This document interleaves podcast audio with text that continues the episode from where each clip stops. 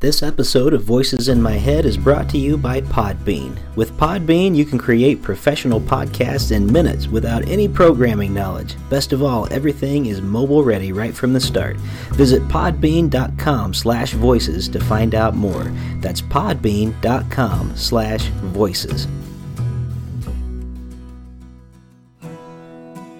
Welcome to Voices in My Head, the official podcast of me, Rick Lee James.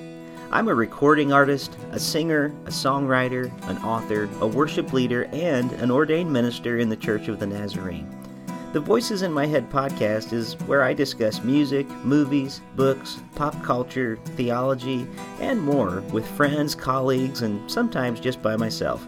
Now make sure to let me know what you think of today's episode by leaving me a review on iTunes or by tweeting at me at Rick Lee James on Twitter and please join my mailing list at rickleejames.com where you can receive an email every time a new episode is released. And by the way, in case you're interested in a daily dose of kindness and encouragement beyond this podcast, I also run the Twitter account at Mr. Rogers Say, where I post daily quotes from Fred Rogers, one of the voices in my head. Well, I guess that's it for the intro, so sit back, relax, and listen to the latest episode of Voices in My Head. Welcome back to Voices in My Head. As always, I'm your host, Rick Lee James, and I'm very glad you could be with us for what is going to be another great conversation today. I'm here in Springfield, Ohio at Temple Shalom once again, I think for the third time, uh, with our friend Rabbi Cary Kozberg. And uh, he has been kind enough to sit down with us again and help us with maybe some of our misunderstandings and misconceptions of things that sometimes we take for granted in Christianity but often, uh, when you get to the Jewish roots of the matter and when you study the original writings, you're going to find that at times we have really uh, gotten some things quite different. So, today, as we begin, I'm just going to read this, uh, this little introduction to what our conversation is before we get started. Um, this is basically the doctrine of original sin. And as I read it, this is sort of just a, a generic not generic, but sort of the, the standard view of original sin as in Christianity. Uh, and we're going to get into a conversation about that and where it falls within Judaism. So here I begin. Original sin is a Christian belief that humans have existed in a state of sin since the fall of man when Adam and Eve rebelled against the commands of God in the Garden of Eden. Their sin, according to Christianity, is the sin of disobedience. When Adam and Eve consumed the forbidden fruit from the tree of knowledge of good and evil, the fall of man came upon us all. Again, according to Christian belief, because of this incident in the garden, all mankind now has a sinful nature and a collective guilt. The concept of original sin was first alluded to in the second century by Irenaeus, the Bishop of Lyons, in his battle with dualist Gnostics. And St. Augustine saw the doctrine in the New Testament teachings of Paul the Apostle, specifically in Romans 5 12 through 21, and 1 Corinthians 5 21 through 22, and in the single Old Testament verse of Psalms 51 5. Augustine also shaped and developed the doctrine more than anyone else ever had. Christian fathers like Tertullian, Cyprian, Ambrose, Ambrosiaster considered that humanity shares in Adam's sin, transmitting it human generation by human generation. Augustine's doctrine of original sin became popular among Protestant reformers such as Martin Luther and John Calvin. Calvin and Luther believed and taught that original sin, even after baptism, uh, uh, let's see, I made a typo here. I'm going to read that again. Calvin and Luther believed and taught that original sin, even after baptism, was not completely destroyed, and that we were still not free to do good. Uh, before 412 CE, Augustine had said that free will was weakened but not destroyed by original sin. But after 412 CE, with the teachings of Luther and Calvin, this changed to a loss of free will except to sin. Uh, modern Augustinian Calvinism holds this later view. Finally, the Catholic Church declares that baptism, by imparting the life of Christ's grace, erases original sin and turns a man back toward God. But the consequences for nature, weakened and inclined to evil, persist in man and summon him to a spiritual battle. Weakened and diminished by Adam's fall, free will is not yet destroyed in the race of Adam. Most of Christianity believes this view of original sin in some form or another, but a few of us Christians have ever stopped to ask the question what does Judaism teach about the doctrine of original sin? So today on Voices in My Head, we are here at Temple Shalom in Springfield, Ohio, to discuss this topic with our old friend, Rabbi Cary Kozberg. Cary, welcome once again to Voices in My Head. Always glad to be here, Rick. Sorry for that extremely long introduction. No, I'm glad you did. but it felt like a good kind of place for us to start Yeah. today. Yeah. And I guess the, the question that I'll start with is how does Judaism differ in the way that it interprets the story of Adam and Eve? Well, I, I was struck by the fact that you refer to, and I think most people do, refer to the story of Adam and Eve and what happened in the garden as the fall of man. Um, we don't understand it that way. We actually understand what happened as the uplifting of man. Uh-huh.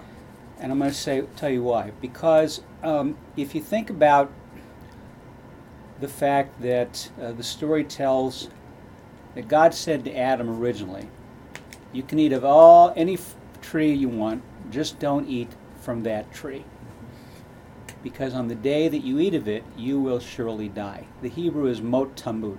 Um, that's sort of a later on in, in the other books of the Torah, the five books of Moses. Um, that is uh, that has judicial connotations. In other words, um, when when the, when the Torah says uh, if someone violates this law and it's a capital offense, mot yamut, uh, that person will surely die. Mm-hmm. Now, if you think about it, Adam, uh, who had not eaten of the tree of knowledge of self-awareness, when God says to Adam, "You will surely die," Adam doesn't know what that means. Hmm. Nothing had ever died. Okay. He had no reference point. Okay? And the text tells us, or doesn't tell us, that Adam had any reaction. Okay? He probably just said, okay. Okay. uh, whatever. And then we read that Eve is um, created because there was no fitting helper, fitting companion for him, uh, so that uh, Eve is created from Adam's rib. Uh, everything seems fine, and then the snake appears. And the snake um, says to uh, Eve, interestingly enough, he doesn't go to Adam, he goes to Eve. Okay? And Eve was told secondhand of God's command not to eat of the fruit. And she even adds to it. She says, We were told not to eat of it or touch it.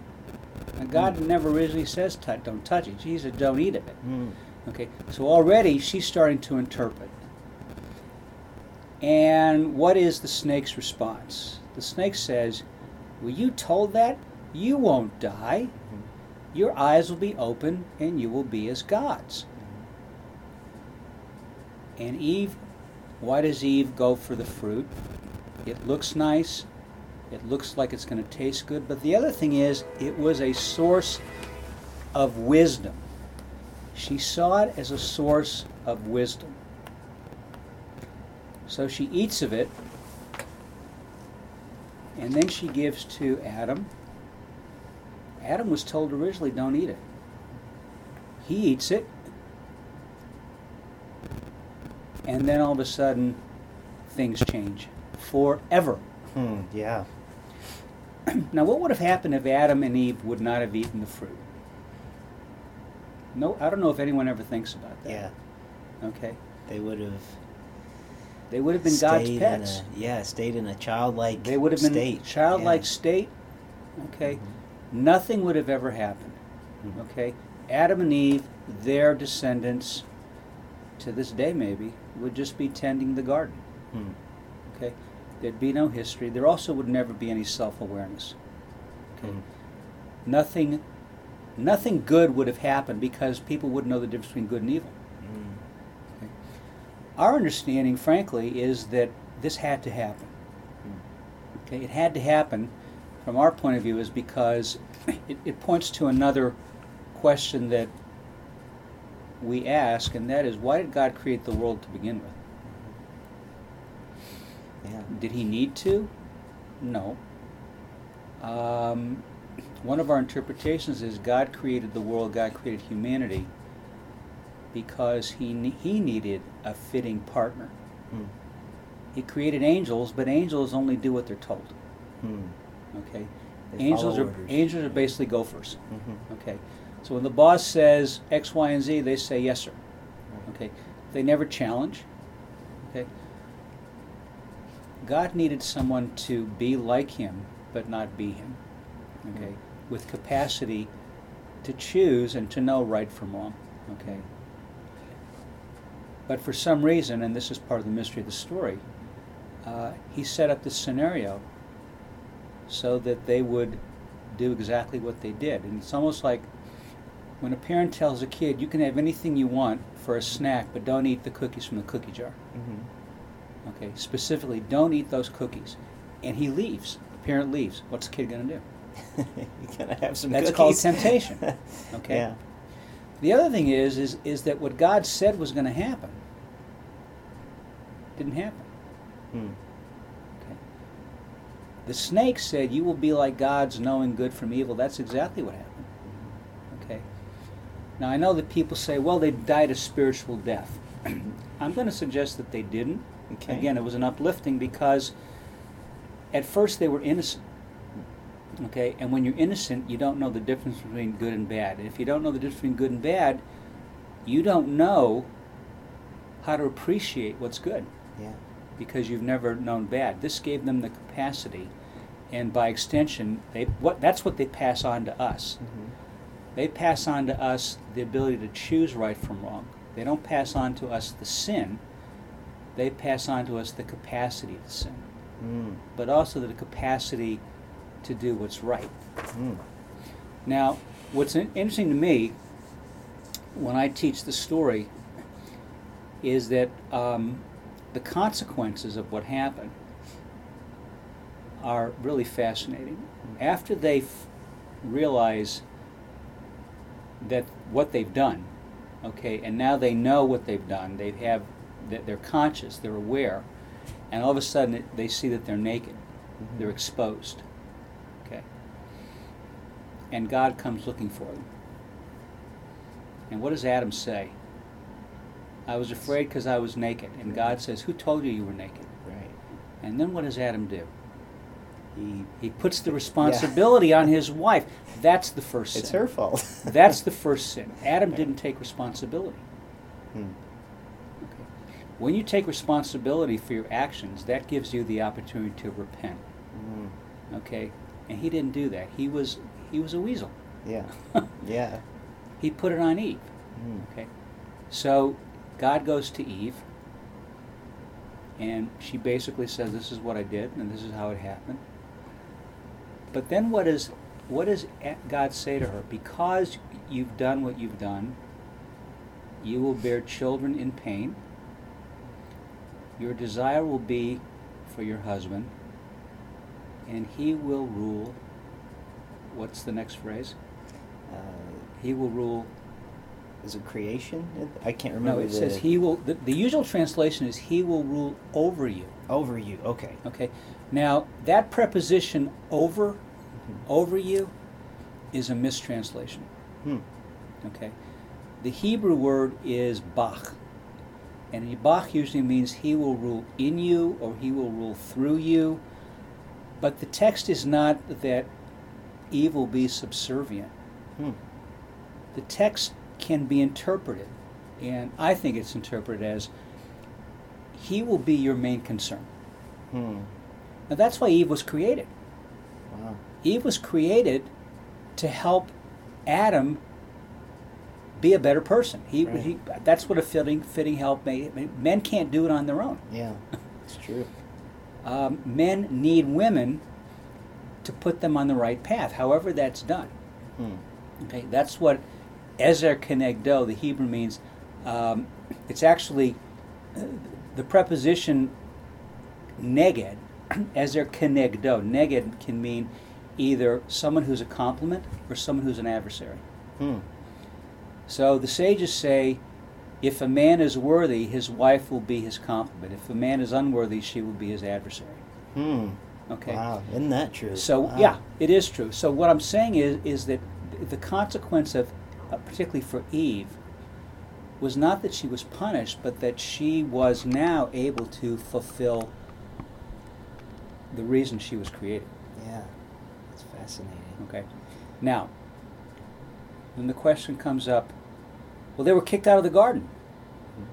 Yes, they were. They had to be kicked out of the garden because now that God had allowed them, and this is the other thing we don't talk about. If God was so upset that they ate of the tree, why didn't He not really kill them and create a new couple? Mm-hmm. Okay, He doesn't do that. Right. When He realizes what He's done or what's happened, He expels them. The text says specifically He didn't expel them to punish them, He expelled them to prevent them from eating from the tree of life, which would have given them mortality. Mm.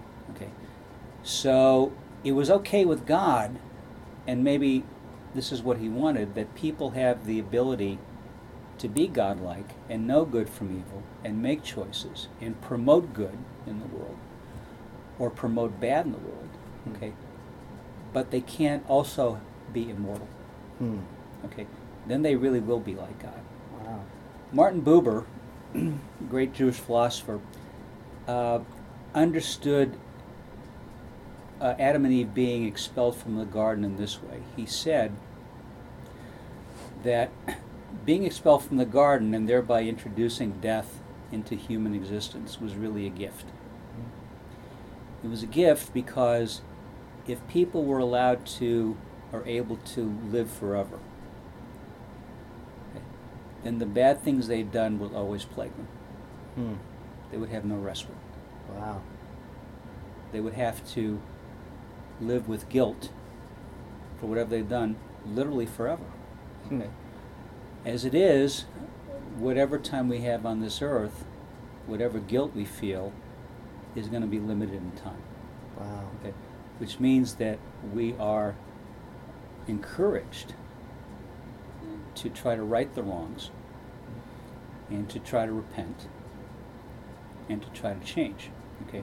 So that goes back to your original question about original sin. Our understanding of sin is not a condition that we're born with. We Mhm. have we're born with two capacities, what's called the Yetzer Tov, the good inclination, and the Yetzer Hara, the bad inclination.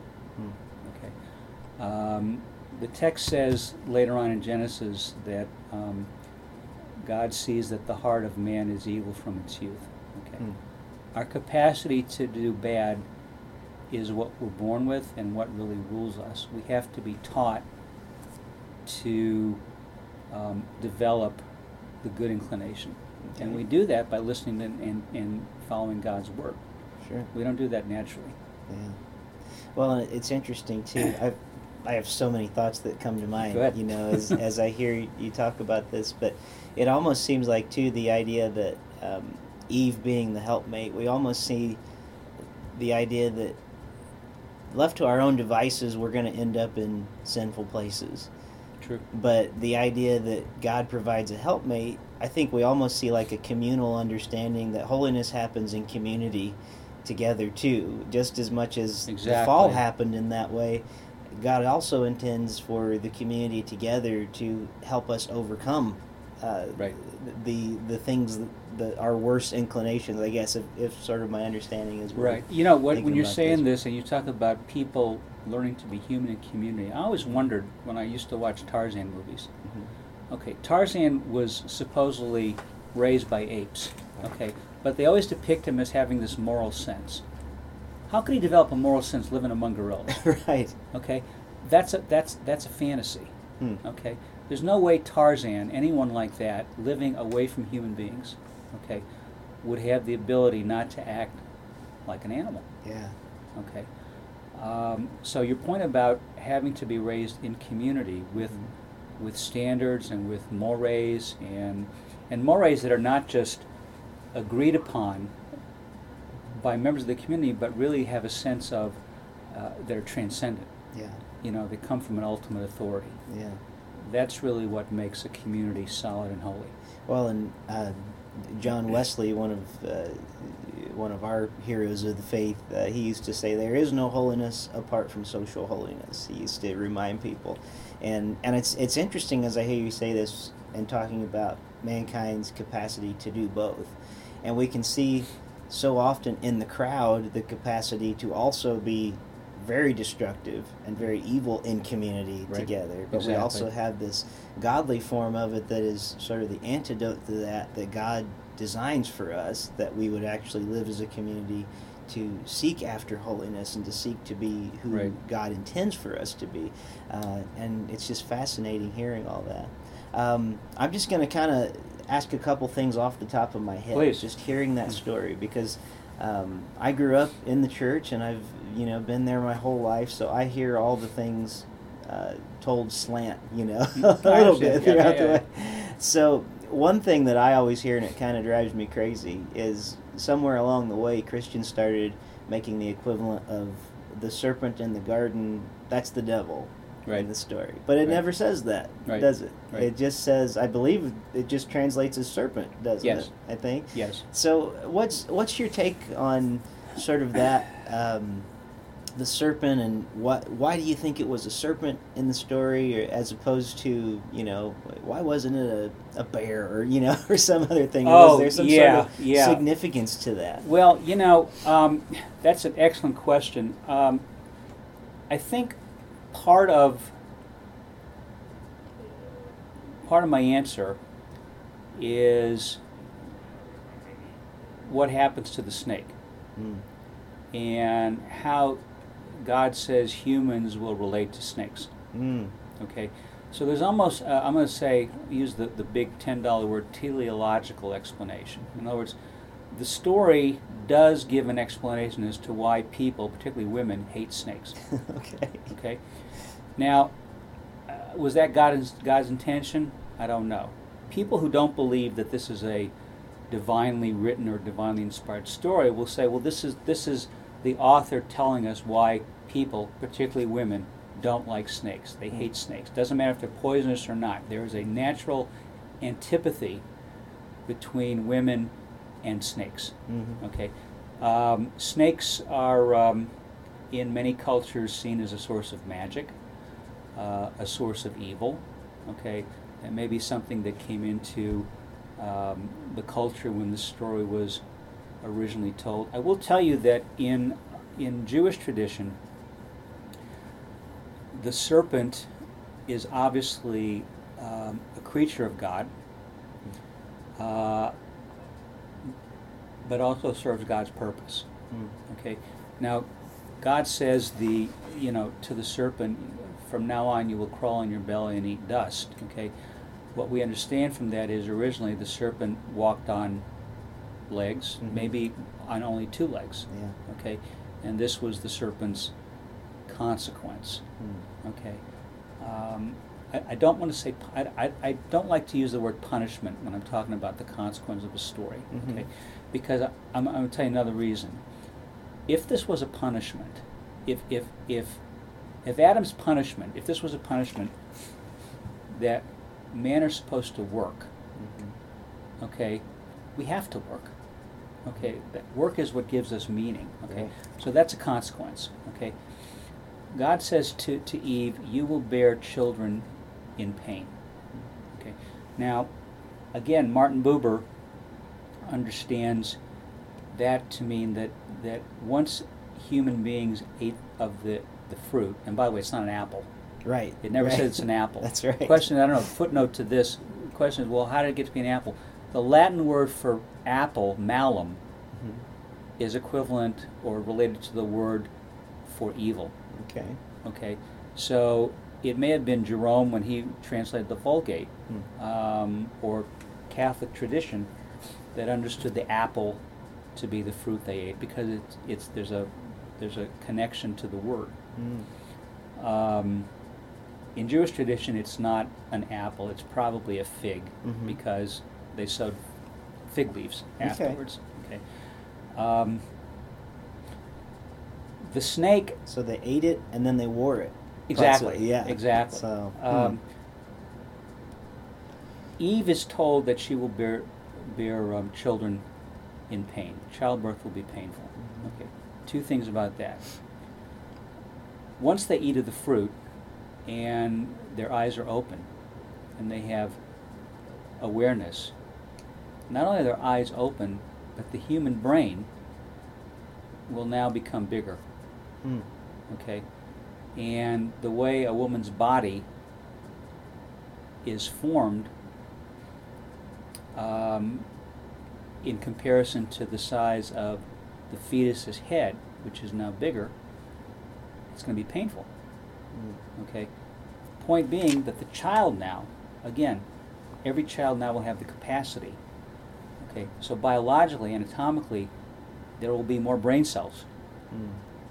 Uh, the brain will be bigger so that that child will also have the capacity Hmm. to know good and evil. Now, if this really were a punishment, at least in Jewish law, um, for a woman to take pain medication during childbirth would be forbidden. Hmm. It's not. Wow. Okay? That's why we don't understand this as a punishment. It's a consequence. That's interesting. I never thought of that before. Yeah, it's a That's- consequence. yeah. So it sounds like when I when I hear the story this way, and it was probably four years ago now when it first dawned on me that this was not original to Judaism. Uh, when I was reading a commentary by uh, Walter Brueggemann, who is Mhm. one of our greatest theologians that we have in Christianity, um, and he pointed this out and so I had kind of been fascinated by it, and and the what it means again, the consequences of understanding it this way, even to Christianity, start changing. You know, my old view of uh, of what all this means starts to change a little bit. Um, so let me kind of lay out what it sounds like to me after I've thought about it and after I've heard you again today. The story is is less a story, um, at least according to Judaism, it's less a story about the fall of man and more a story about the maturity of mankind. And Right. almost like we go from a childlike place, let's call the garden the nursery, so to speak, on some level. Good As we start to grow and mature, there is this sense in which when we're young, our parents are hovering over us, they're kind of helping us, they're providing for us, they're giving us everything. We don't have to think a lot about it. You said a few minutes ago Adam didn't know what death was. I can clearly remember, and my son is six now, still doesn't quite understand, but he gets it more. When he was three, my grandma died, and we Mhm. ended up at a funeral. And I don't think he understood what was going on. You know, to him, this was just, you know, it was kind of strange. Why was great grandma lying there in the Exactly, coffin where we right, were? You know, right, when's she going right, to wake up and we're going to go home? Right. Um, so for him, we had we had to start uh, talking in different ways. You know, Grandma's gone to be with God. You know, we just different things that we start talking Mhm, about, and mhm. And his understanding starts to change. So it would maybe be better understood according to Judaism to think of it less as a fall and more of as the story of the maturity that we all have to go through. Absolutely. We have to grow out of a childlike state Right. and enter into adulthood Right. where there are the struggles of work, but also the joys of it, Right. the challenges of we can do good, we could do evil. We're so much better when we're in God's community together, helping us to overcome Exactly. and, and bringing us. Um, that's sort of how we work out our salvation is together. Even Paul says, "Work out your own salvation with fear and trembling." You know, together. This Mhm, whole mhm, idea. mhm, mhm. So, um, anyway, that was sort of just kind of to recap, sort of the understanding. No, that's that's right on right on target. And as you're talking, I'm I'm remembering that the narrative, the story that comes right after Adam and Eve being expelled is Cain and Abel. Cain and Abel. That's right. Okay, and th- we look at that story with three or four thousand years of of history and of, of you know looking back. When Cain killed Abel, again, God says, you know, are you are you upset? You know, be careful because sin crouches at the door. He didn't know what that meant. Like a lion waiting to pounce. Okay. I think. Yeah, and, and he didn't know what that meant.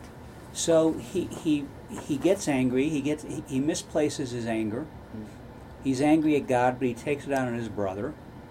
You know, he kills his brother, but again, nothing had ever died. Mm. So when he sees his brother fall and this red stuff's coming out of his ears, okay, or his mouth or whatever it was, and he's not getting up like your son, and God says, What did you do? Mm. Where, where's your brother? "Uh, I don't know. Am I my brother's keeper? We hear that as a rhetorical question. hmm For Cain, it may have been a real question. Wow. Am I really responsible? Yeah. Hmm. And there are even interpreters that say it's at that point that God, re- God Himself realizes that He has to be a part of helping humanity develop their morality. Why? Mm. Because He says, Your brother's blood cries out to me. Hmm. And the voice of, of, of Abel's blood crying out to God is what is what God responds to. Hmm. In other words, so, so God is not just this creator Right. who creates the world and says, You're on your own. Hmm. He said, I gotta I gotta be involved here. Yeah. yeah. This is Rick Lee James, and the music you are hearing is from my new album, Thunder. The title track, Thunder, is a never before released song by the late Rich Mullins. There are also 12 other tracks made up of original music, hymns, and readings to guide the listener on a journey. You can buy Thunder today on clear vinyl and CD or stream it on Spotify, Apple Music, and almost every other music streaming service. Thunder, hear it today at rickleejames.com. So what happens to Cain? Well, he's exiled. Um, and it may be one of the things I, I, I didn't say up to now, but probably needs to be said. We assume that the God of Genesis is a perfect God. the text never says that, number one. Number two, uh, it seems that God, things aren't working out the way God wanted them to. Hmm. Okay? Adam and Eve don't do what he thought they were going to do. Okay? He was he was seems to be surprised at Cain killing Abel. Okay? He may have thought that this was an aberration, it'll never happen again, but if you skip 10 generations to Noah, the world's a mess. Hmm. And Yeah. when he realizes how messy it is, what does it say? He regretted what he did. He was sorry. He was sorry. Yeah. Hmm. I made a mistake. Yeah. Now, that's a heretical idea for a lot of people. God doesn't make mistakes. Yeah. Well, he himself expresses regret. Yeah. He's got to start over. Okay? Yeah. And what happens after he starts over, after the flood? That's the first time God is telling humanity, these are some rules you need to follow. Hmm. He never talks about rules before that. He may assume people are just going to do, you know, people are good. They'll be they'll be fine. They're my creation. That's not what happens. Hmm. Again, once you have free will, without direction, Yeah. you're going to do what comes naturally, and Yeah. that is to act like a savage. Yeah. Free will can be disastrous Yes, can. at times for sure. Well, another another question I want to ask as we as we go into this because again we're we're not far from uh, Cincinnati and that area where like the Creation Museum is, and there's people Uh-huh. there's people like Ken Ham who are supposedly scientists, you know, but Right. I can I consider him more of a theme park operator than I do a scientist in a lot yeah, of ways. yeah. But there's a lot of, in Christianity the idea that everything in Genesis has to be exactly, literally 100% true, or it's completely 100% false. Right. And I always come up against, well, then why is the creation account different in chapter 1 than it is in chapter 2 if everything has to be literal? How Mhm. do we handle these things? Mhm. I'm curious from your perspective. In Judaism, is the the narrative, or I even think it's poetry in Genesis, is it to be considered more like that in a literal sense, Right. or is it can it be considered more of like, here's a story to help us make sense of our Excellent origins? question.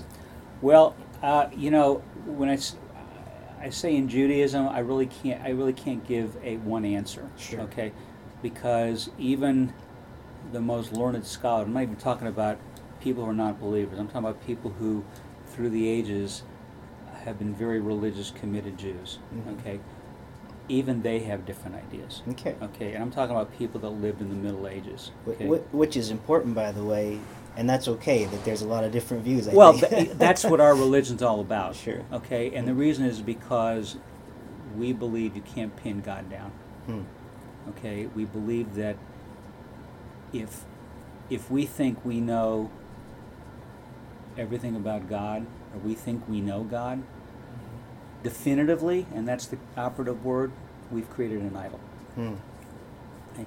So you have some rabbinic sages who believe literally to the point where when it says, uh, when it refers to uh, God's anatomy, God's arm, God's hand, you know, God blowing uh, smoke out of his nostrils, they do take that literally.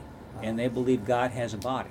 Hmm. Okay, there, there were rabbis who believe God has a body. There are other, other rabbis who say, again, this is all metaphor. Hmm. Okay, so when it comes to the literalness of the creation story, yes, there are Jews who take it literally, Mhm. but there are other Jews who say this is a translation of God's language. Hmm. Okay, this is God telling us something. This is how we've translated it to understand it. Okay, and getting bogged down in the fact that you know there was light, but the sun wasn't created until the fourth Right. day. Right. right. Wrong question to ask. Okay, this the Bible is definitely not a science book. Right. Okay, science, and, and this is where I think people really miss the boat. You know, they're mixing apples and oranges. Mhm. Science tells us how the world works. The Bible wants to tell us why there is a world Hmm. and why it should work in a certain way. Okay.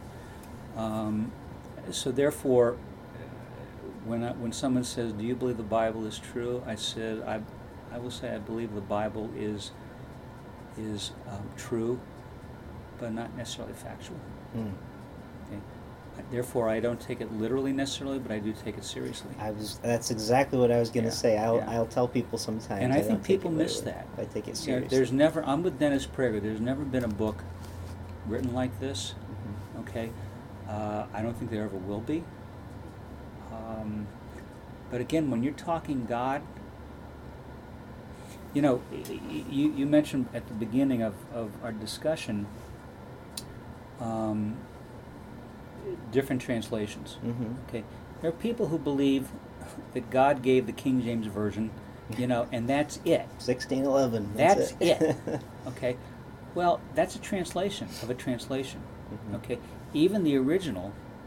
I mean, I, I like to say I, I don't I'm not comfortable talking about Hebrew scripture in a serious way if the person I'm talking with doesn't know the Hebrew.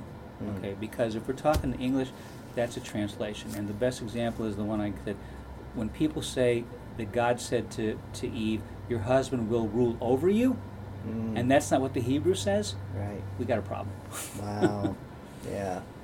Yeah, there's so much to take into account. And then to think that for so long it was an oral tradition before it was ever even written down. right. Um, and that and that takes your mind even more places like how many times can you tell a story without a detail changing, you know? And Right. it's it's a huge game Exactly. of And even when it was written almost. down, there were scribal, shall we say, scribal oddities. Some would say mistakes, because for the for the Jew who believes that the written scroll that we read from literally is from God, um, there are things that other people would say, well, that's a mistake. Hmm. Okay, in terms of what's written, what's literally written there. Okay. Mm. For the person who believes this is from God, it's just an oddity that needs to be uh, either understood differently or when the text is read, it's read differently, s- a different word is pronounced. But you don't monkey with the text. Yeah. You just don't.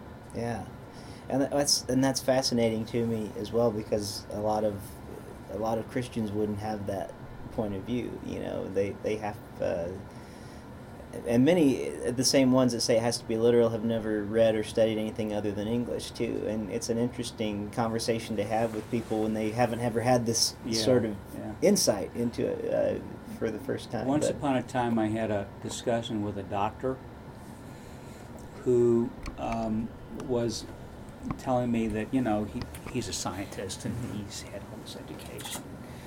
You know, he thinks this biblical stuff is just nonsense. I mean, how do you how do you relate to the world being created in seven days? Hmm. Um, and I said, Do you love your wife?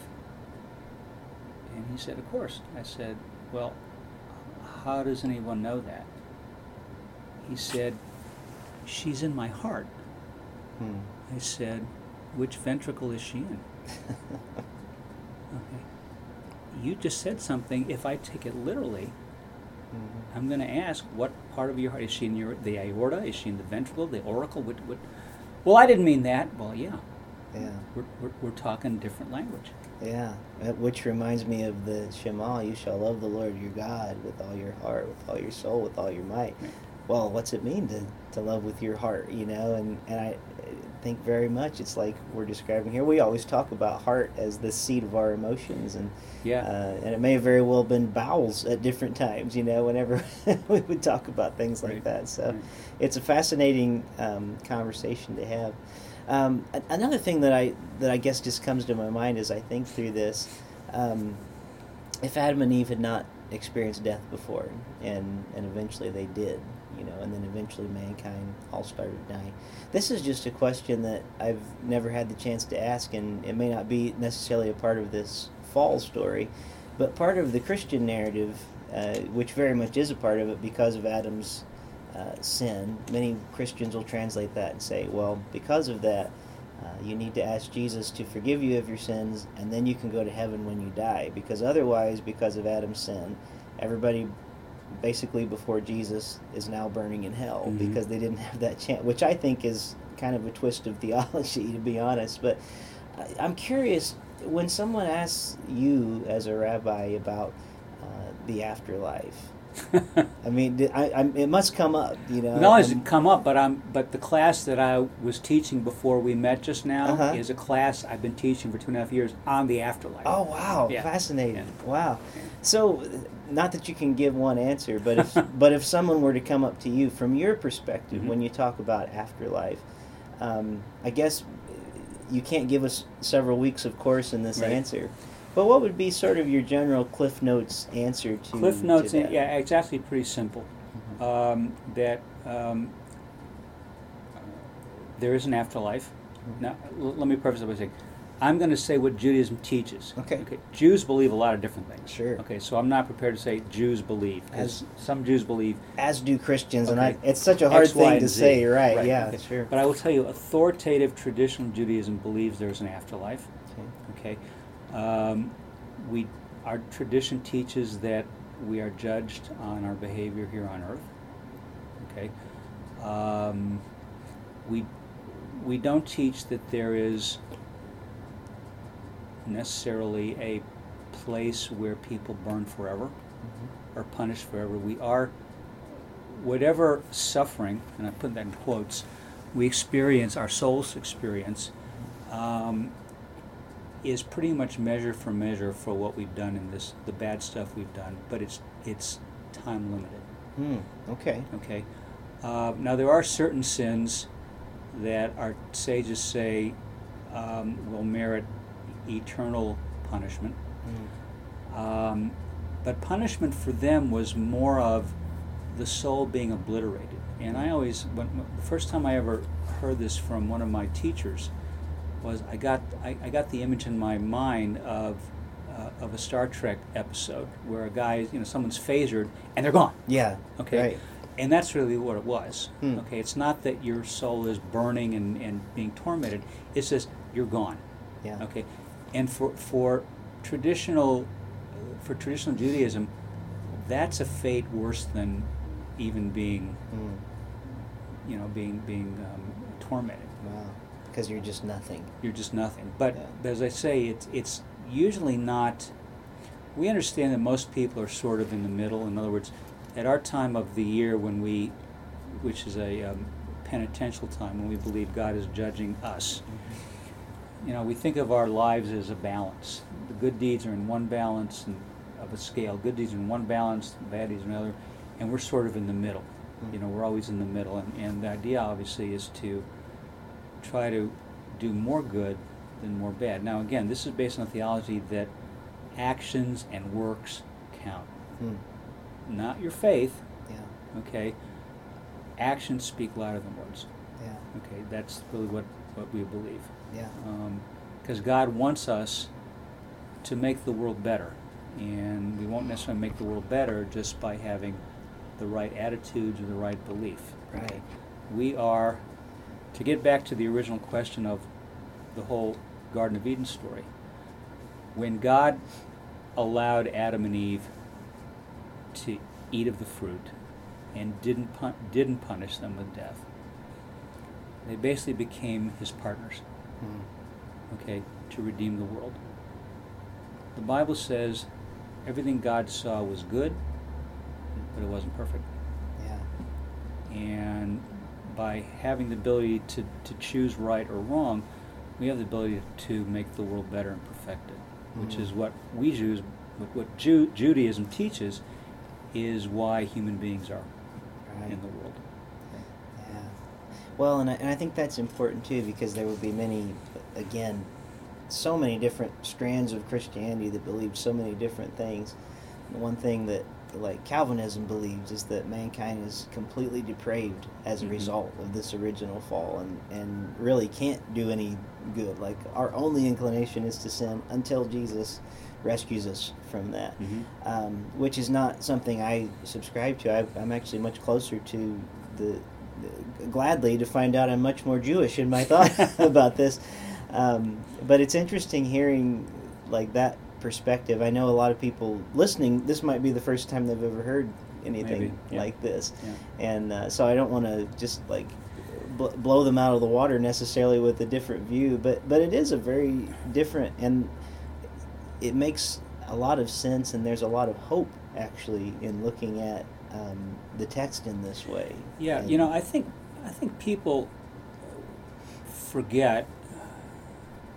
I know a lot of Jewish people forget that God created us because He cares about us, and you know whether or not we see our relationship with God as father, um, child, or even spousal. Mhm. Okay, and I like to think of it sometimes as spousal. Mm. Okay. Um, this past week in our scripture reading, we read um, in the book of Leviticus about the dietary laws, what, what animals were allowed to eat, what animals were not allowed to eat. Okay. And a lot of people believe, well, that was given for health reasons because in those days, you know, we didn't have the health um, precautions, and you know, if you ate a pig, you get trichinosis. If you get eat a rabbit, you can get tularemia, Mhm. etc. Text never said anything about that. Okay. Mhm. It says specifically at the end of those laws, do this so that you will be holy to the Lord your God. Now, the word when when- God says that, that's marriage language. Mm. Okay, consecration. You will be consecrated to me. I want you to do this because I have selected you. Okay. Now, questions. Well, why? Why? What's wrong with eating pig? What's wrong with eating? I mean, why can't I do this? If you love me, you'll do it. Mm. Now, I don't know if your wife has ever said that to you. My wife has said that to me. Okay, do, I don't have to give you a reason. If you love me, you'll do it. Yeah. Okay, that's what we're talking about here. Wow. It's not. E- it's not even just about the king says to. Mm-hmm. This is, I care about you. I love you. I've told you I love you. Yeah. You've done a lot of bad stuff, and I've never, I've never rejected you. I've gotten angry at you, but I've never rejected you. Mm. If you love me, you will do this. Yeah. That's good. That's really good. So when you get back to you will love the Lord your God with all your heart, that's part of it. You, you just do it. I mean, you, you- you don't have to know the, the reason. Yeah. Um, you're not always entitled to a reason, although I think a lot of people today think because we're able to do so much that we're able to do, we're entitled Yeah. to know what's in God's mind. No, we're not. Well, and, and you know, I was you said something a few minutes ago too about um, the Jewish people believe they need to be a part of making the world a better place, and and where we live to live out this call. And I was thinking of you know I, I mentioned Martin Luther in the intro, who was obviously no friend of the Jews, Right. and in fact, a Mhm. great many atrocities have been done as a result of him. It's interesting to me that he wanted um, the book of James completely stricken from uh, the the New That's Testament. what I understand. Yeah, because yeah. because it was so much about works. And, Mhm. and and by the way my last name's James so I always say it's, I always say it's the best book in the New Testament. But um, but it's interesting to me in in that because James might be a much more um, close understanding to this this idea. Faith without works is dead. Yeah. like it's it's not a matter of just belief you know. The Gnosticism or whatever was being taught at that time of of of it just being belief that's so permeated our culture in some ways today that Right. people just say it kind of doesn't matter how I live because I believe this, you Mhm. know. But I think a better understanding, a more biblical understanding, is if we believe something, we act on it and we live it. Like Absolutely. when when we are told to hear something, uh, like the Shema, hear, Mhm. O Israel. Like listen, it's it's the kind of thing where a parent is saying, like. I told the kids to stop doing that, and then they say they're from. I guess my kids aren't hearing me today. I guess their hearing's not Good working. point. You know, it's the idea like if you heard me, you would have stopped. You know, type thing because it's not enough just to hear. Right, And right. um, but well, this this is a good conversation, and unfortunately, we don't have all the time in the world to go into. Can I make a, today, but- make a commercial? Yeah, on please your do. on your just on the heels of what you were just talking about regarding the Book of James. Um, we're going to be having a um, a speaker here at the end of April, April 30th and May 1st, Dr. Julie Galambush, Okay. who is a retired professor of biblical of religious studies from William and Mary. She wrote a book several years ago called The Reluctant Parting. Mm-hmm. Okay, and the subtitle is How uh, Jewish Writers of the New Testament Created a Christian Book. Mm. She's going to be talking about the Gospel of Luke, um, and on, on one night, and on another night, about uh, how translators of the Bible mistranslate. Okay. So, if your listeners are in the Springfield area, those of you who are, you're more than welcome to um, to come by um, and call the temple office here, 614-399-1231, for more information. Definitely. Appreciate and, that. And we'll make sure and get that information on the webpage Thank too you. for our podcast. I'm planning on being there. I've been enjoying the book. I haven't quite got through it yet. I've been Yeah, it's fascinating. I, I know that when I get uh, closer to the time now, I've got to got to finish it now because of that. But that's going to be a great event, and I, I hope that several people listening will get to come and even continue these conversations Yeah. like these. Um, just maybe one last question, because we're we're getting into the the season of of uh, for for you Passover, Mhm. for us Easter, and and how they intertwine. Um, how would you describe um, if someone comes up to you and asks you what's sin and why does it need to be atoned for or or does it, like how would you describe that to them Sin is a is the result of a choice that is a wrong choice being made. Okay. Okay, it's usually has to do with an action or an inaction. In other words, our understanding of what God wants from us, He wants us to do certain things.